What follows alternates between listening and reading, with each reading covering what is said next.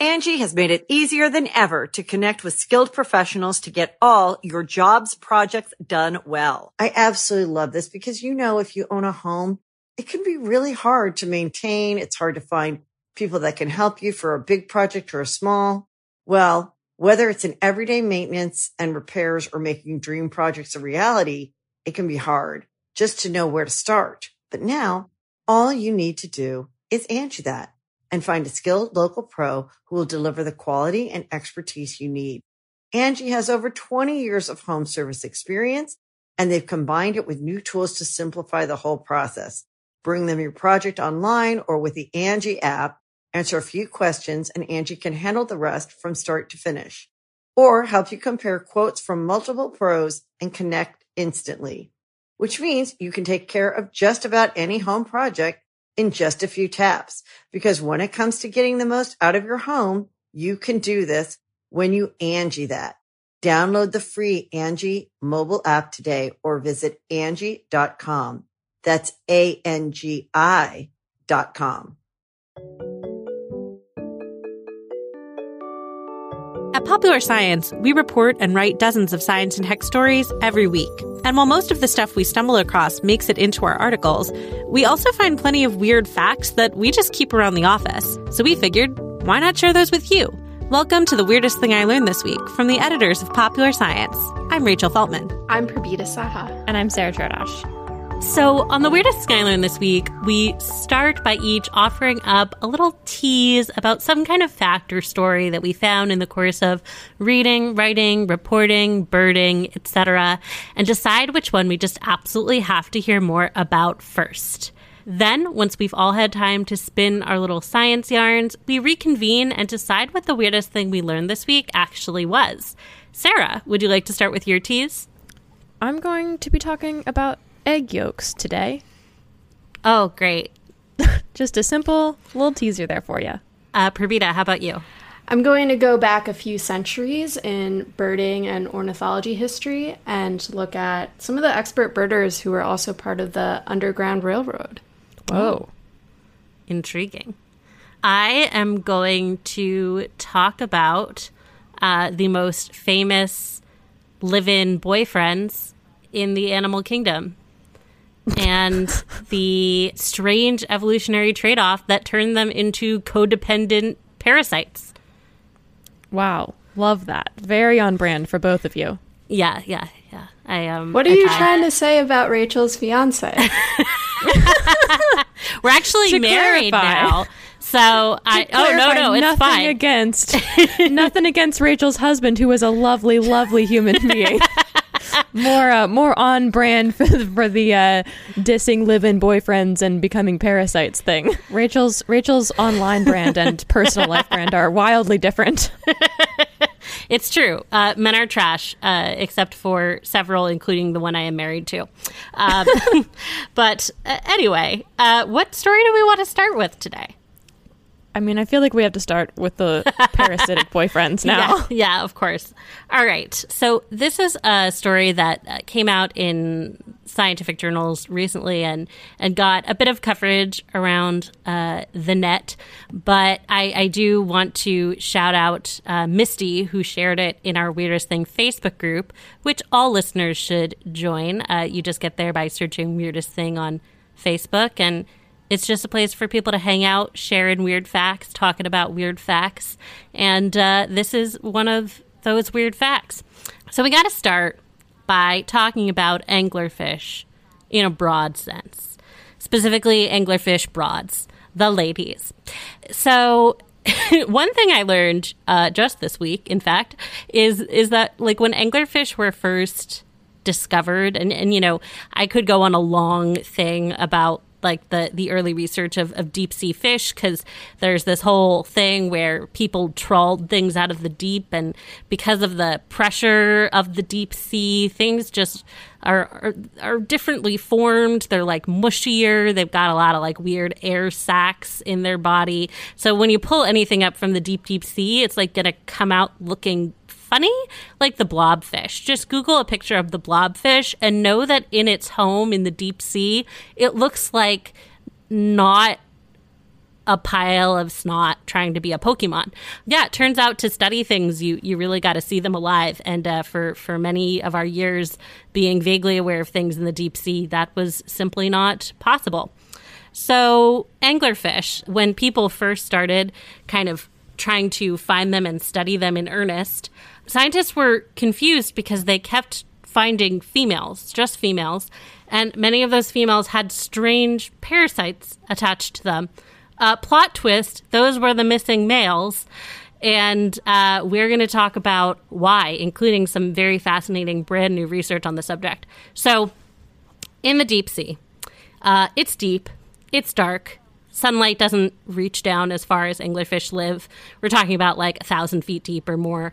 And it's very empty. It's sparse. There is not a lot of stuff living down there. So if you are one of the few things that's eking out a life for yourself, you have to evolve to be really, you know, require very little food because there's not much to find. Um, and you spend a lot of your time just like hunting for what does exist down there or catching debris. And for the anglerfish, that also seems to pose a problem when it comes to finding mates. There's just, there's, there are a lot of fish in the sea, but not a lot of anglerfish in the big, deep, dark ocean.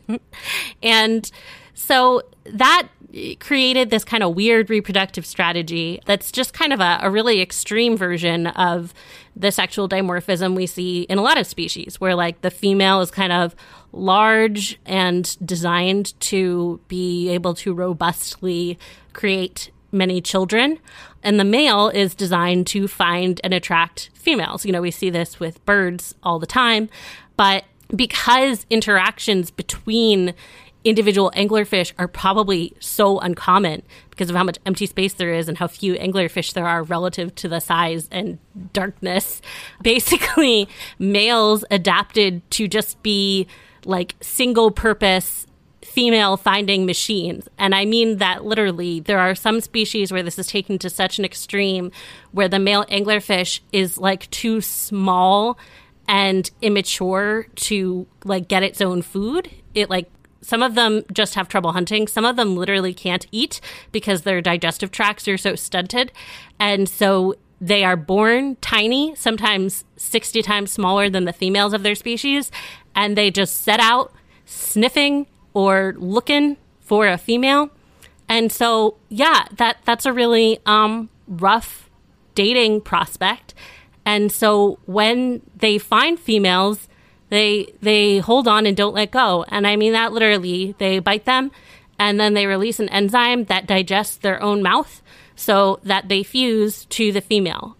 Now I should say that this method known as sexual parasitism is not universal among anglerfish or at least based on what we can tell. Again, like we don't have a ton of living data on anglerfish because they're down in the depths, but there are definitely species where the males look a lot closer to the females in terms of their size and development and, you know, their teeth and their their theoretical ability to fend for themselves. And so there are a lot of species where it seems like mating probably happens very similarly to how it does for other fish where you uh, have a, a, little spawning session and then you go on your way. Uh, there are also species where we know that they latch on to each other, but then they, again, go on their separate ways. It's just a, a brief hookup, literally.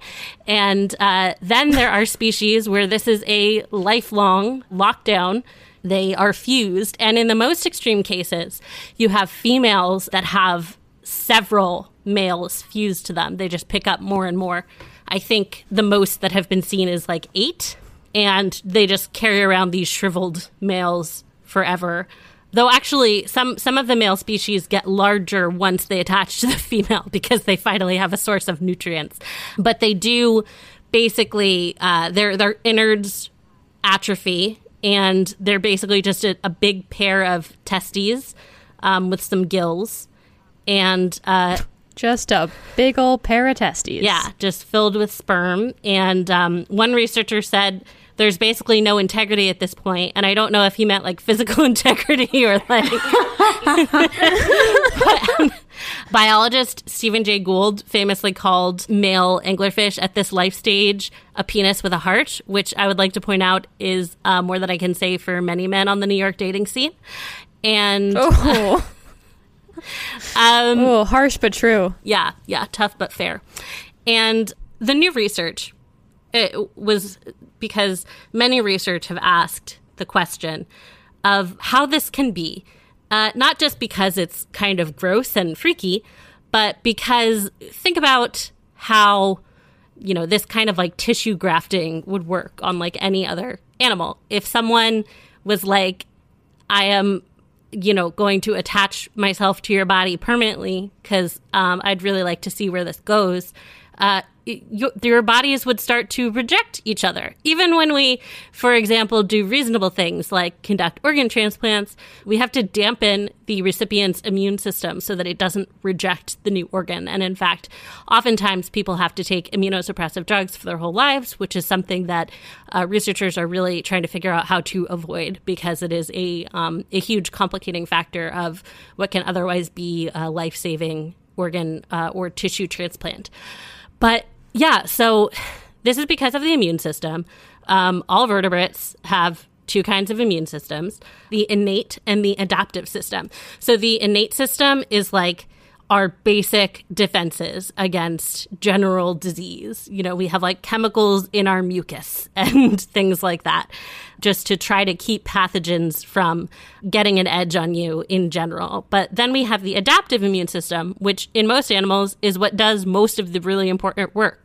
It's where your body is creating antibodies to fight new infections um, and to recognize them when they come back again, and creating T cells uh, and all those specialized defenses that you know help our bodies fight cancers and viruses and bacteria and you know anything that is is making a uh, a concentrated attack on our system. So the immune system between the innate and adaptive, but especially the adaptive, should be keeping this kind of coupling from happening, right? Like the female and the male, their bodies should both be saying, like, whoa, what the heck is this? And they should both be suffering very ill effects. But this new research found that, uh, at least based on 10 species of anglerfish, there are several hundred, but they did pick a, a good, like, representative group of different extremes on the reproduction spectrum, which I'll explain in a minute. So these were researchers from the Max Planck Institute and the University of Washington. And specifically, they found that anglerfish that permanently fused to multiple males they have lost the ability to produce T cells and antibodies uh, entirely, at least based on the genes that they have deleted. They they weren't able to actually study living anglerfish, so they don't know like exactly how this played out in the immune system. But genetically speaking, they they do not seem to have any ability to launch an immune response, which is pretty wild. And what's even more fascinating is that the anglerfish that only fuse with one partner um, had slightly less severe genetic alteration. So it was like they gave up a little bit less of the adaptive immune system. And then anglerfish who have only like temporary latch on couplings and then go their separate ways uh, had the most intact genes when it came to launching an adaptive immune response. So this is wild, and we don't know when or how it happened. We know that sexual parasitism seems to have evolved multiple times in different lineages of anglerfish, and, and that's why there are species that do it kind of differently in terms of um, how many mates latch on or how permanent the latching is, etc., or whether they do it at all. And the researchers suspect that the changes in immune system came first, but they say it's really like a chicken and egg situation. They they don't know at all. And they want to do more research, especially to understand how these changes actually play out in the immune response, but it's so hard to study anglerfish. They actually weren't able to trawl up any living specimens for this, even though they tried. They ended up relying on uh, like museum collections and like pickled specimens. And it took them years just to get 30 samples to work with uh, for these 10 species. So they definitely want to learn more, but it's going to take quite a lot of work. But yeah, clearly, you know, for the anglerfish that are carrying around like eight shriveled mates at once, they said based on the immune response uh, that their genes say they should be able to mount, you would think they would be dead. they were like, this is a bad situation. If this was a human patient, we would say they were going to die. Uh, but clearly they do just fine. So, um, what most experts think, based on the research I did, is that they've somehow bolstered their innate immune system. So, just like the general defenses they have against pathogens, you know, maybe because things are kind of like they don't change very quickly down in the deep dark sea. Maybe they're able to just kind of use these same basic defenses to deal with most diseases or infections. But yeah, we don't know. And of course, researchers are fascinated by the prospect of an animal that survives just fine while giving up their adaptive immune response and while living with a grafted sperm bag on their back. They would love to um, get some insights there for how to improve human transplants, uh, not of sperm bags, but of uh, life saving organs. And so, yeah, I um, I just think this is so cool and freaky, and I I really I gotta respect the anglerfish. I love anglerfish. I learned about them in high school for some reason, but I had no like I guess I'd never really stopped to think about how you can just have another living being attached to you and that's just totally chill and like I never related it to organ transplants at all. I guess I probably figured well, like, you know, we have parasites that can live in our guts, and so it's probably something like that. But wow. I also wonder whether, obviously, there are plenty of bacteria and other microorganisms that live way down at the bottom of the ocean. But I also wonder whether there are fewer pathogens down there. Like, there's so little going on down there. Maybe yeah. it's just harder to get infected as well. Um, yeah. This that, is crazy. Yeah, that's what I was getting at. That, like, there are fewer kind of like interactions with other individuals uh, than in more bustling parts of the sea. And also, things just kind of move slower down there. That's why, you know, there are so many species known as like living fossils. And we've talked about why that. Um, that phrase is nonsense. Everything is always evolving, but there are certainly many things down in the deep sea that have changed much less than they would have if they were living higher up. So yeah, I mean maybe it's it's just kind of a chiller place in terms of like emerging pathogens, but more research is needed. So we'll have to see. More research is needed. The classic kicker. All right, we're going to take a quick break and then we'll be back with some more weird facts.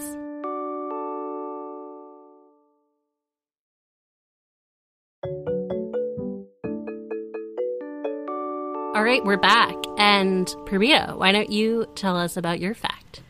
Yeah, so birding. It's a fun thing for people who are wondering what it is. It is pretty interchangeable with bird watching, although your snobbier birders will say that bird watching sounds creepy and a little too lazy. Wow. So birding is like from a editing perspective. It's a more active term and more active verb. So, yeah, birding, it has this weird history where it began with amateur naturalists and ornithologists, many of whom were, you know, white men who had time and money to go around shooting birds and studying the carcasses and writing books about it there were some pretty uh, knockout women in the mix. But as we learn more about, you know, the history of naturalists and think more about how we learn about wildlife in this country, specifically from people who were always outdoors, who actually worked off the land, uh, specifically like native tribes and um, enslaved people, our definition of ornithology and birding and those related fields has been changing. So, anyway, a bit of a long winded intro, but it's kind of a conversation that's been taking over the birding and ornithology sphere these days. So, it's been on my mind. So, the story goes back to about two years ago. I was at the Harriet Tubman Underground Railroad National Historical Park in Maryland. And one of the rangers I was talking to was telling me that Harriet Tubman was an amazing birder. And you know she spent a lot of time out in the marshes and on the coast of the Chesapeake Bay being you know she was a laborer. She would trap muskrats and other animals and do a lot of field work all under her enslavement but during that time in her teens she was learning so much about wildlife. And one of the most you know apparent groups of wildlife are birds. You know they're you can see them everywhere you can hear them.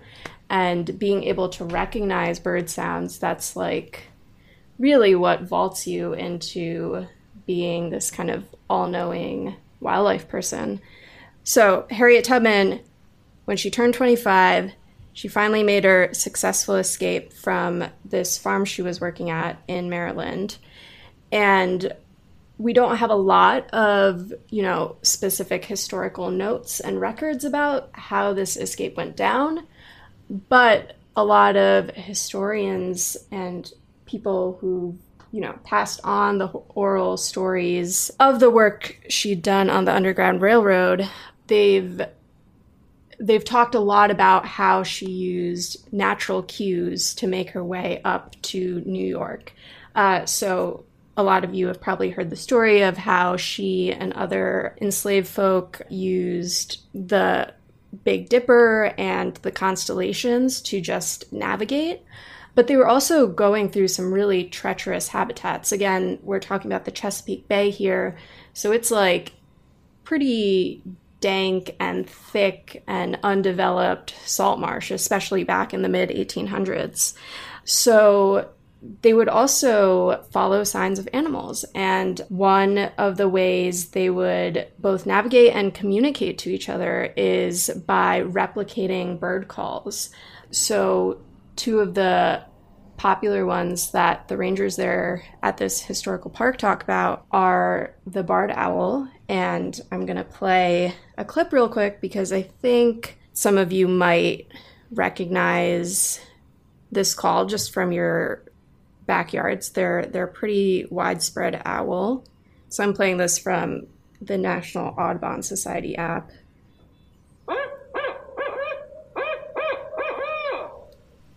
Oh yeah, I recognize that.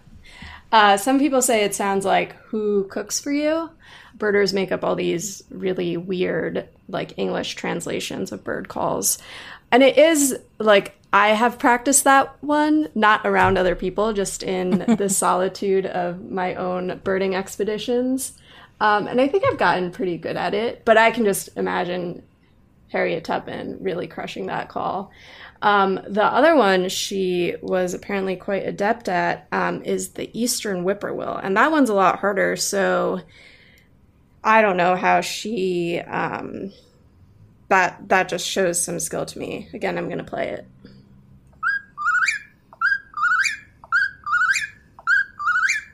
Dang. Wow. Yeah, that's like some weird ab work and I don't know. um, Excellent diaphragm control. Yeah, yeah, vibrato, but down in your great, diaphragm. great embouchure of the lips. um, yeah, so again, these are skills that like birders these are very sought after skills in today's birding mm. community but 170 years ago they were skills for survival you know with the underground railroad so i'm not sure how extensive the skills were among other escapees uh, harriet tubman of course is the figure that everyone talks about and writes about um, and researches and it would be really interesting to see, you know, if there were regional pockets of this knowledge, like the birds in Maryland and New York and the Atlantic seaboard are very different from the birds in mm. the deep south or uh, the Gulf Coast area.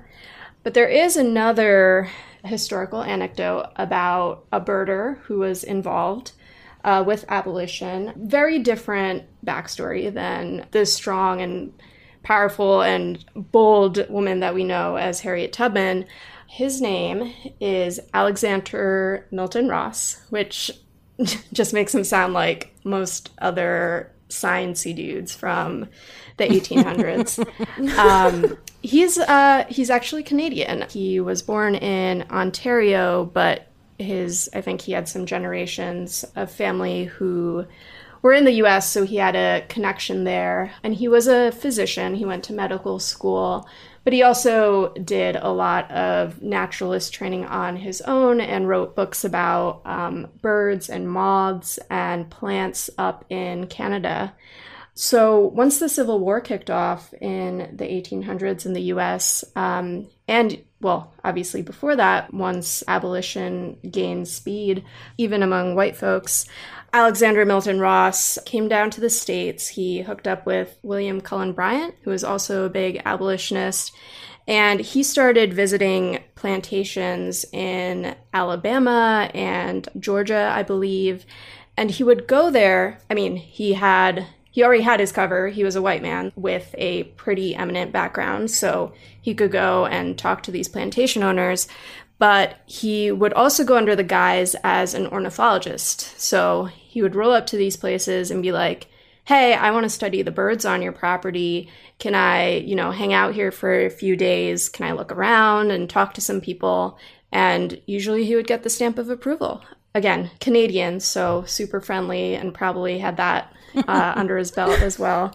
But instead, maybe he did actually gather ornithological info, but he would also go around to the slave quarters and basically provide oral maps to the the laborers and give them instructions on how to find different rescue points of the underground railroad once yeah so he you know kept this up uh, until slavery was ended um, when he went back to canada he actually he was still very much like for liberation and abolition kept looking at birds but he also became an anti-vaxxer um, during the oh, smallpox no. outbreak.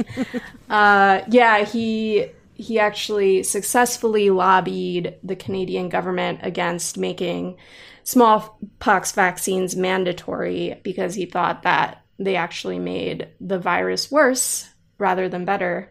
And his whole mission was to get people to be more sanitary as a way to fight pandemics, which is kind of um, relatable to today's scenario, but also we need vaccines. So, yeah. So, again, there's little historical record, mostly just anecdotes um, about both Harriet Tubman and Alexander Milton Ross, but I can just see it being such an amazing research project to learn more about how birds and other wildlife knowledge just helped propel these movements. People people were so smart back then in some ways. That's such a good summation of history. people were really smart back then in some ways. yes. I love the idea of this guy just rolling up and being like, "Hey, I love birds. You can trust me. I'm just a bird nerd." Yeah, and in ways you can still do that these days. Like sometimes there will be some really good exotic birds on people's feeding on people's farms and you know, you could knock on a farmer's door and be like, "Hey, I want to see this tiny little sandpiper that you probably doesn't don't know exists, but I drove a hundred miles to come see it. Uh, please let me." So yeah, it's it's it's still part of like what it means to be a birder, but of course the stakes are much, much lower. But I don't know. Maybe I can use my birder cover for great things as well. If you two have any ideas, please let me know. I'll I'll think about what what systems we can infiltrate and get back to you. All right, we're going to take a quick break and then we'll be back with one more fact.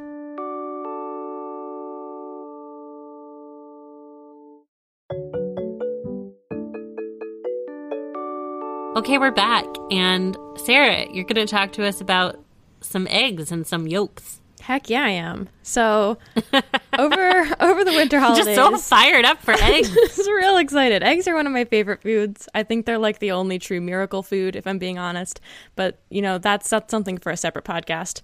Um, so okay, so over the past winter holidays, uh, I was in Malawi with my partner. We were staying uh, in the Liwonde National Park at this incredible place where you can literally sleep in like your childhood dream of a tree fort. Like literally, it's a house they built in a tree. Our shower had a tree in it. It was amazing. So, to back up slightly, so Malawi is a country in southeastern Africa. I tell you that not because I think you don't know, but because I did not know before I went to Malawi where it was. I probably would have put it somewhere in the Pacific. It is not, it is an African nation. And depending on the source you use and the year, it's like one of the five poorest countries in the world. So 80% of the population lives in rural areas, and then many of those are subsistence farmers who grow mainly corn. So malnutrition is still a major problem in Malawi, and all of that is important as you're going to realize in a minute. So, we're sitting at breakfast one morning, and they served us up some fried eggs, and they were truly the palest eggs I have ever seen. Like the yolk almost blended in with the whites, which was pretty astounding to me because here in the US, like even very cheap eggs still have pretty yellow yolks.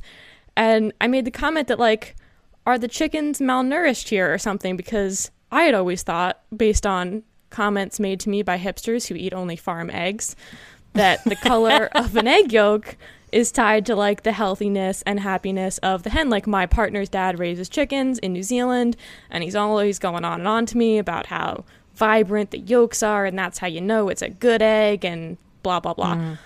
And I figured like the people of Malawi are malnourished. Maybe the livestock are as well. So I googled it because side note, you can get cell sef- cell reception absolutely everywhere in Malawi. It's better than the cell reception in the US. I don't understand that, but it's incredible. Um, so I Googled it, and it turns out I was like almost entirely wrong. So the color of an egg yolk is basically dependent on the hen's diet. So inside lots of plants, there are these things called carotenoids. They're like yellow, orange, red pigments. They're what gets revealed in the fall and is responsible for like all the beautiful autumnal colors.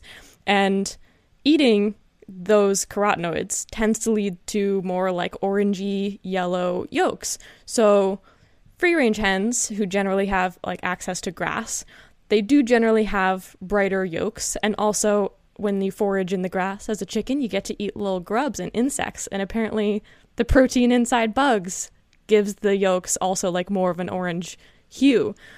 But if chickens are given feed that doesn't really have a lot of natural pigment, then the yolks come out really pale because there's just there are just none of those natural pigments to color the yolk at all. And I think that was the case in Malawi. Like I didn't ask them like, "Hey, what's up with your egg yolks here? These seem weird." But lots of African countries feed their chickens white corn. White corn does not have a lot of carotenoids, really any at all, and so as a result, the egg yolks look very different even though nutritionally like it's basically exactly the same egg. Like maybe there's some minor differences, but it's effectively nothing. Did it taste any different? So I think they tasted like a little less intense, and like foodies would definitely tell you that the more vibrant the yolk, the creamier and like more intense it tastes. But I could not find a blind taste test, and I am not in Malawi anymore, unfortunately. so, um, so like there is there is some underlying correlation here between like the health slash happiness of a chicken and the color of the yolk, and that like if you are a chicken who gets to hang out in grassy pastures all the time, you're living a pretty good life, and also you're eating lots of carotenoids, and so you have these beautiful yellow yolked eggs. So the same is true for cows. They produce yellower milk when they get to feed on grass, and that's actually how we ended up with orange cheese in the first place because farmers would give the cows like a natural dye in their feed because during the winter months the cow's milk would be really white and even though it's not any lower quality people just like that creamy color and so they would give them more and more of these like natural dyes and then over time it became kind of orange and like some of the cheese would look orange. And then it just became a tradition that like, well, some cheeses we make them orange, like either by giving the cow something or probably or more commonly like just adding annatto directly to the milk. But like 100% of cheese that is orange is dyed to be orange. There is no naturally orange cheese. Orange cheddar cheese is just white cheddar cheese that has annatto added to it. That really has blown some people's minds that I have told that to. I feel like a surprising number of people have a strong preference for one color of cheddar. It is exactly the same cheddar, folks. I hate to burst your bubble. so the same thing happens with eggs. Because like if you raise chickens, you'd probably notice that the yolks get more colorful in the summertime when they graze outside. And people tend to like that deep color. And American chicken farmers know that. Like, by far, consumers love the deep yellow color. And so, if you are a chicken farmer and you want to sell your eggs, you give your chickens food that has natural pigments in it. So, the most common one is like marigold petals because they're organic. But some farmers use like carrots or annatto seeds, which is what they use for cheese, or orange peels, or also just alfalfa, which apparently has a lot of carotenoids. So, like, if you have ever purchased Organic Valley free range eggs and admired how like beautiful the yolks are, it is because they add marigold petals to their chicken feed. So, like, even the free range chickens, they still get the vast majority of their nutrition from their just regular feed ration. And so, if you just give them some marigold petals, they come out nice and yellow. So like Organic Valley says like during the summer the yolks can get a little bit darker, but year round they're giving them supplements to make the yolks look beautiful. And even cheap eggs get the same exact treatments. Like in the US, 97% of eggs come from factory farms. You've probably never eaten a super pale egg before, which means that basically all of the eggs you have ever eaten were effectively indirectly dyed to make them that beautiful yellow or orange color. So here in the US, you like you can't tell a lot about the health or happiness of the chicken by the color of the egg yolk. You can just tell how much the farmer cared that the egg yolk came out a nice color. which is a little a little unfortunate. If you get farm fresh eggs, I do think they taste better, but it's not because the color looks nicer. Um, you can mm. make like really interesting eggs by giving like more intense dyes to the chickens. So I found this story about a farmer in Santa Fe who gives little bits of red chilies to the chickens, and the yolks come out like red, like fully red, which I think Whoa. is so Wait, cool. Are they spicier? I don't think the capsaicin makes it in, although that would be incredible. But apparently they taste like kind of unusual. I don't think they necessarily taste like chili, but like I don't know, just sort of a more complex. One also thing. color has such a sorry. Go ahead. Oh, I was also I was just going to say that also color has such a huge influence on our taste perception. I did a middle school science fair project where I food dyed some bread and marshmallow fluff. So uh, I'm an expert on this, but I also wouldn't be surprised if just like a shockingly red egg yolk, like it that your brain like cannot fathom that it tastes the same as the kind of egg you're used to, you know? Yeah, it is true. My aunt actually um, is like a trained chef and she teaches other young chefs about cooking and she does this thing every year in her class where she makes tuna salad and she like divides it up into bowls and like one of them she dyes like blue and she has everyone taste them and everybody talks about how gross the blue one is and at the end she's like surprise it's all exactly the same but this should be a lesson to you and how the way you present your food changes the flavor.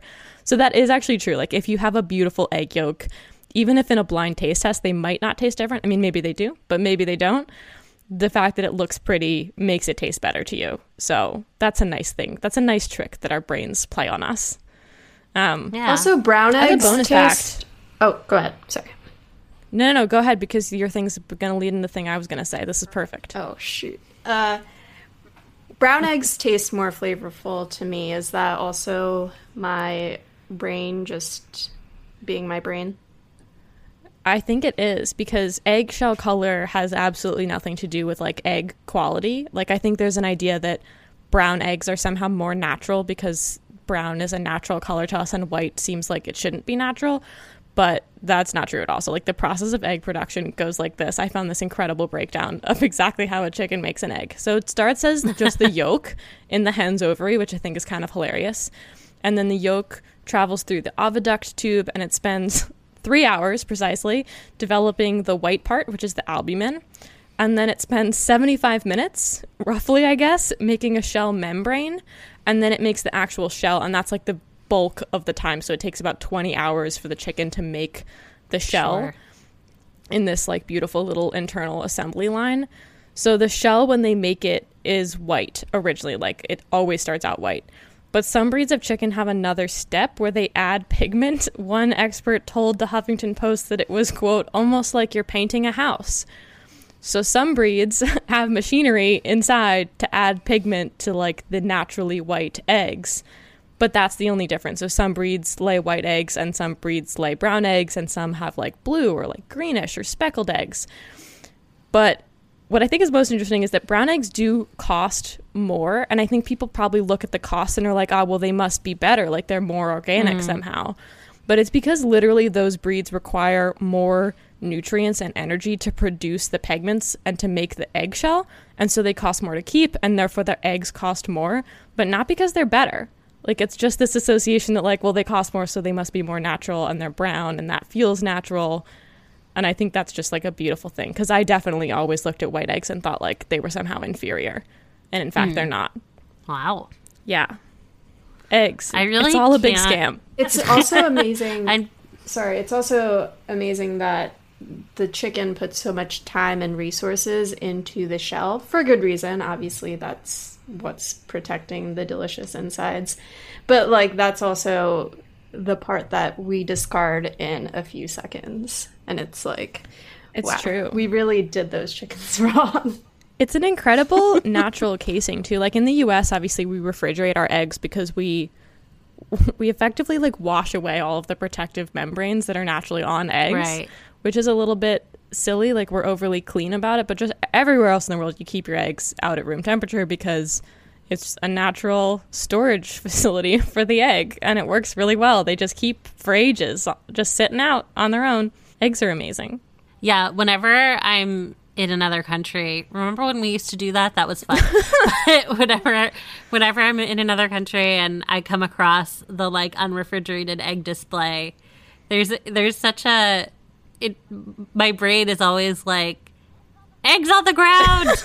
Like, yeah, that was a thing that took me a while to get used to in Europe. Like the eggs in the Netherlands sometimes would have little bits of feather attached to them and stuff like that. Mm, I actually mm-hmm. liked it because I enjoy baking, and you never have to think about taking your egg yolks out in advance. Not yolks, the whole egg. You never have to think about taking your mm. eggs out in advance to come to room temperature. They're just already at room temperature. I think it was great. I think it's Yeah. superior. But if you're in the US, don't try this because you do actually have to keep US eggs in the fridge. They will go bad if Yes. you leave them out. they have been power washed into a pale imitation of their former selves. They have, yes. Also, if you care about getting like good eggs from happy chickens, keep in mind that the words free range and cage free mean almost nothing on their own. If you it's want, true. Yeah, it's very sad. If you want humane eggs, you should look for the there's a certified humane pasture raised label that actually does ensure that they have some access to the outdoors. So, if you care, buy those, or better yet, buy from a local farmer because the eggs probably will taste better and the chickens are probably happier. So, buy local. It's better for pretty much everybody. Thanks for that, Sara. Just a little friendly reminder. All right. What was the weirdest thing we learned this week?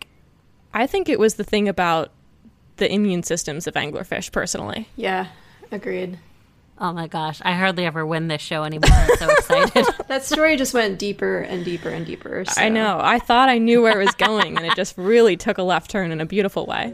The Weirdest Thing I Learned This Week is a popular science podcast. We're available on all major podcast platforms, so subscribe wherever you're listening now. And if you like what you hear, please rate and review us on Apple Podcasts. It helps other weirdos find the show. For more information on the stories you heard in this episode, come find us at popsci.com slash weird. You can buy our merch, including Weirdest Thing t-shirts, tote bags, and mugs at popsci.threadless.com. The show is produced by all of our hosts, including me, Rachel Feltman, with editing and audio engineering by Jess Boddy. Our theme music is by Billy Cadden. If you have questions, suggestions, suggestions, or weird stories to share, tweet us at weirdest underscore thing. Thanks for listening, weirdos.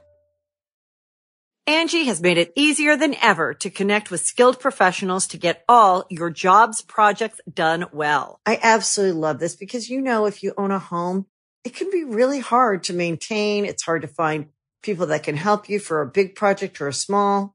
Well, whether it's in everyday maintenance and repairs or making dream projects a reality, it can be hard just to know where to start. But now all you need to do is Angi that and find a skilled local pro who will deliver the quality and expertise you need. Angi has over 20 years of home service experience and they've combined it with new tools to simplify the whole process. Bring them your project online or with the Angi app, answer a few questions and Angi can handle the rest from start to finish or help you compare quotes from multiple pros and connect instantly, which means you can take care of just about any home project in just a few taps. Because when it comes to getting the most out of your home, you can do this when you Angi that. Download the free Angi mobile app today or visit Angi.com. That's A-N-G-I dot com.